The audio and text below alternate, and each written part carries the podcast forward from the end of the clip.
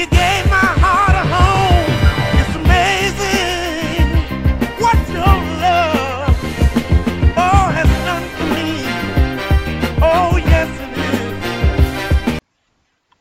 You're tuned in to Random Attractive Friends. I'm your host LA, and if you want to check me out at IG, it's at the real LA21. Welcome back to our Sunday Blues series, and what you just heard there was the magical Little Milton. Little Milton Campbell, one of the world's leading performers of blues and soul music for several decades, was born on the George Bowles Plantation, about two miles southwest of the site, on September 7, 1933. Acclaimed as both a singer and guitarist, Campbell was a long-time crowd favourite in Mississippi festivals and nightclubs. His hits included We're Gonna Make It, The Blues Is Alright, and That's What Love Will Make You Do. He died in Memphis on August 4th, 2005. There was nothing little in stature or physique about Milton Campbell, whose nickname served only to distinguish him from his father, Big. Milton Campbell. Kind of makes sense. As a vocalist, Campbell was equally effective with powerful anthems and soft ballads, and as a guitarist, he had few peers. He was also a savvy businessman who demanded professionalism from his band and insisted on maintaining a consistent musical identity throughout his long career. Campbell produced many of his own records and put other artists through Camille Productions, a company he ran with his wife, Pat. Campbell was born near Inverness, but spent most of his early childhood with his mother in Magneta in Washington County. He built a one-string guitar on the side of his home, and around, and around age 12 he bought his first real guitar via mail order with money he had made by working the cotton fields.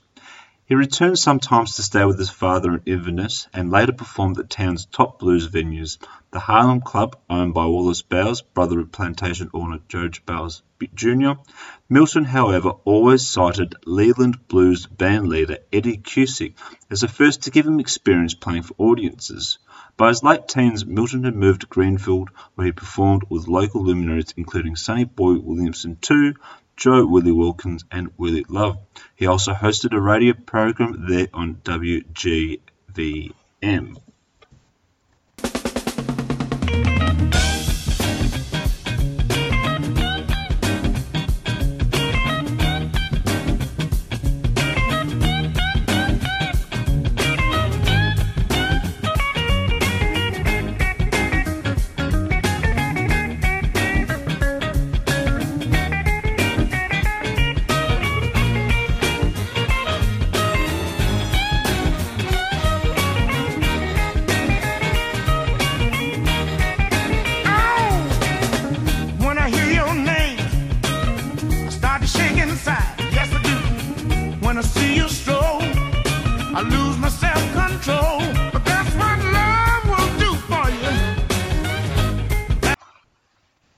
What you just heard there was a snippet of That's What Love Will Make You Do.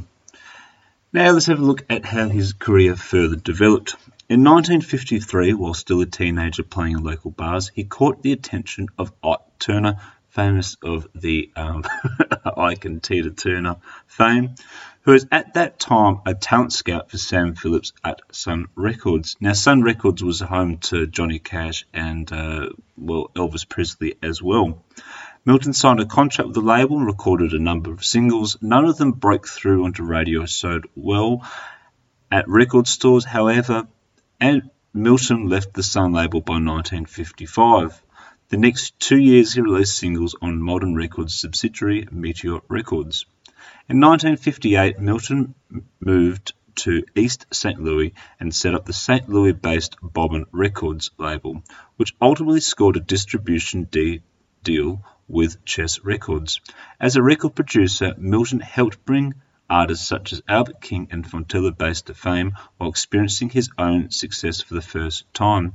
After a number of small format and regional hits, his 1962 single "So Mean to Me" broke into Billboard R&B chart, eventually peaking at number 14.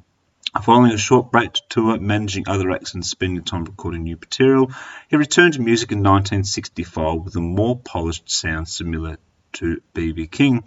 After the ill-received Blind Man, R&B charts number 86, he received back-to-back hit singles. The first, "We're Gonna Make It", a blues-infused soul song, topped with R&B chart and broke through into the top 40 radio, a format then dominated largely by white artists. He followed the song with a number 4 R&B hit, "Who's Cheating Who?". All three songs were featured in his album "We're Gonna Make It", released that summer.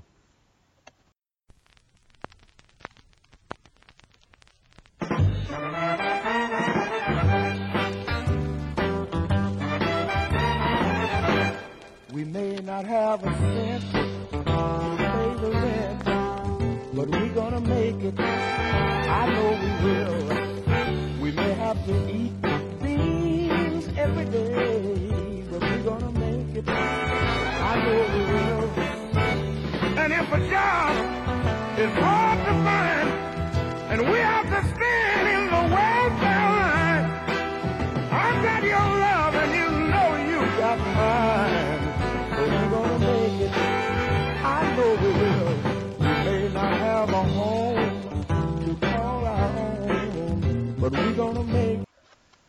what you just heard there was obviously We're Gonna Make It, which at the time was a very powerful song because it was right smack bang in the middle of the civil rights movement in America at the time. So it was quite an uplifting anthem saying, We're Gonna Make It. Well, he continued success, and Milton's song Let Me Down Easy was recorded by Spencer Davis Group in the second album in 1965, but his authorship was not acknowledged on the record. He re- released a single of it himself in 1968 in Checker. It was also chosen by Etta James as the final track in a final album, The Dreamer, in 2011.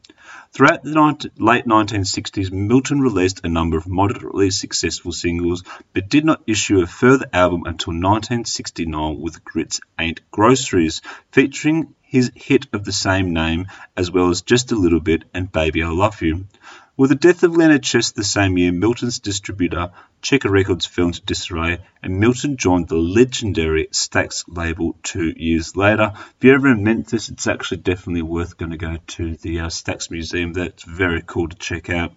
Adding complex orchestration to his works, Milton scored hits with That's What Love Will Make You Do and What It Is from his live album What It Is Live Montreux. He appeared in the documentary Wattstax, which was released in 1973. Stax, however, had been losing money since late in the previous decade and was forced into bankruptcy in 1975. Let's have a quick listen to Grits ain't grocery, eggs ain't poultry, and Mona Lisa was a man.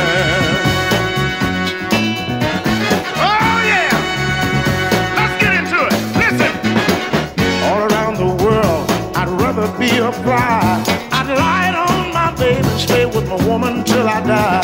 With a toothpick in my hand, I'd dig a ten-foot ditch and run through the jungle fighting lions with the switch because you know I love you, baby.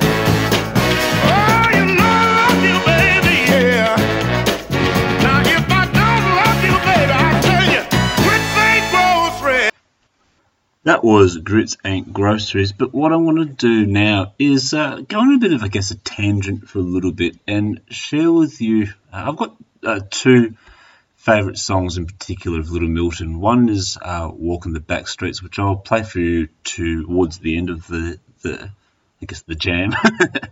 and uh, if Walls Could Talk. And the reason why I love If Walls Could Talk is I bought Little Milton vinyl on an absolute whim in the record store, and the first track that actually was on the album was If Walls Could Talk. And just the concept of it being that how much of what is said behind closed doors and the old saying is you don't really know what happens in people's homes. And Little Milton was clever enough to kind of tweak that into a song. So I'm going to, like I said, go a bit of a tangent for a little bit, but have a listen. Hey,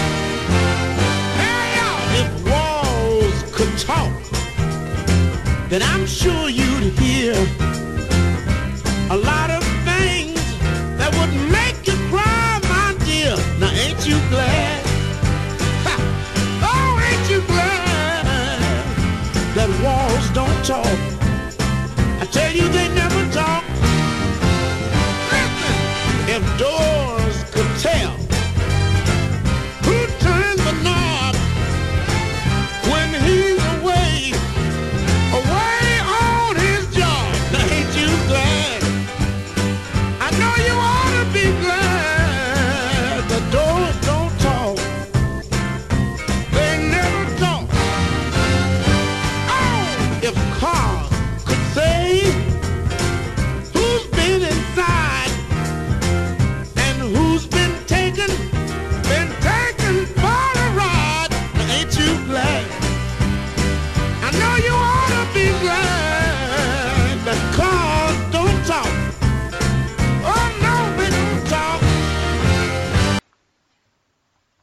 All right, well, back to the program. After leaving Stax, Milton struggled to maintain a career, moving first Evidence, then the MCA imprint Mobile Fidelity Records, before finding a home at the independent record label Malaco Records, where he remained for much of the remainder of his career. His last hit single, Age Ain't Nothing But a Number, was released in 1983 from the album of the same name. In 1988, Milton was inducted into the Blues Hall of Fame and won a W.C. Handy Award. His final album, Think of Me, was released in May 2005 on the Telarc imprint and included writing and guitar on three songs by Peter Shoulder of the UK based blues rock trio Winterville. Milton died at the age of 70 on August 4, 2005, from complications following a stroke.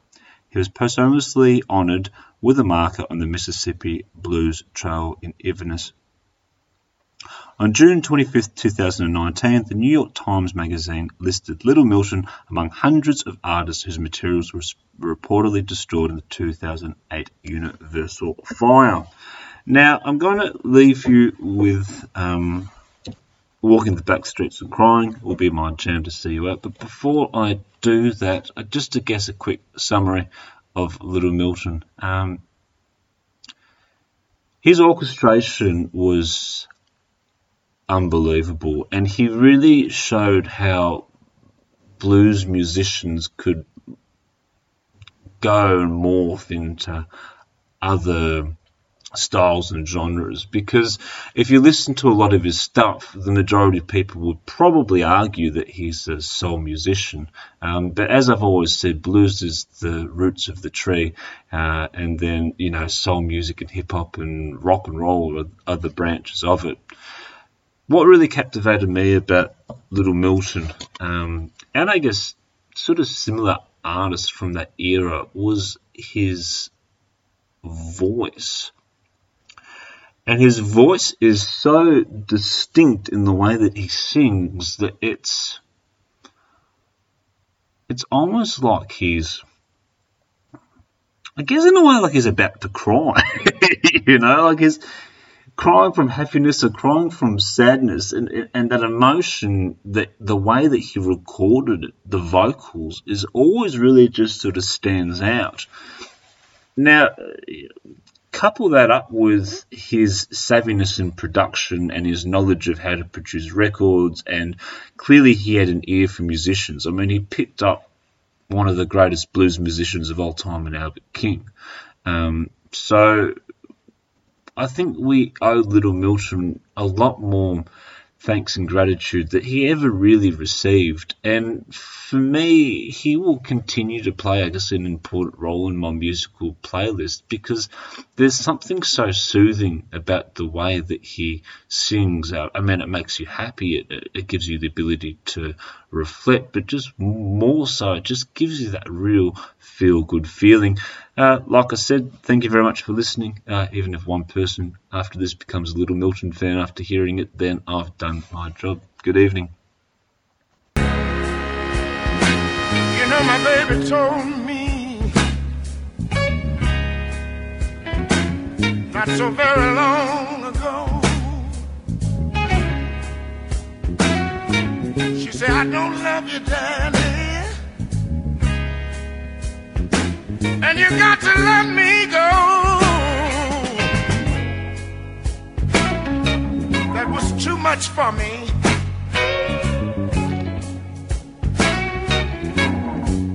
That's why I walk the back street and cry.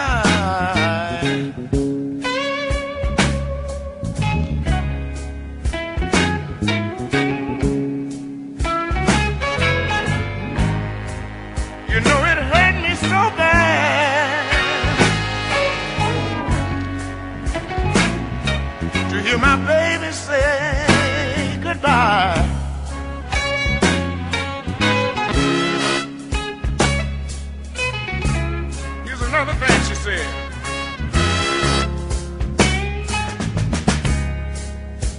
She said another reason that make me want to leave. You ain't got enough of nothing to keep me halfway pleased. I tell y'all that was too much for me.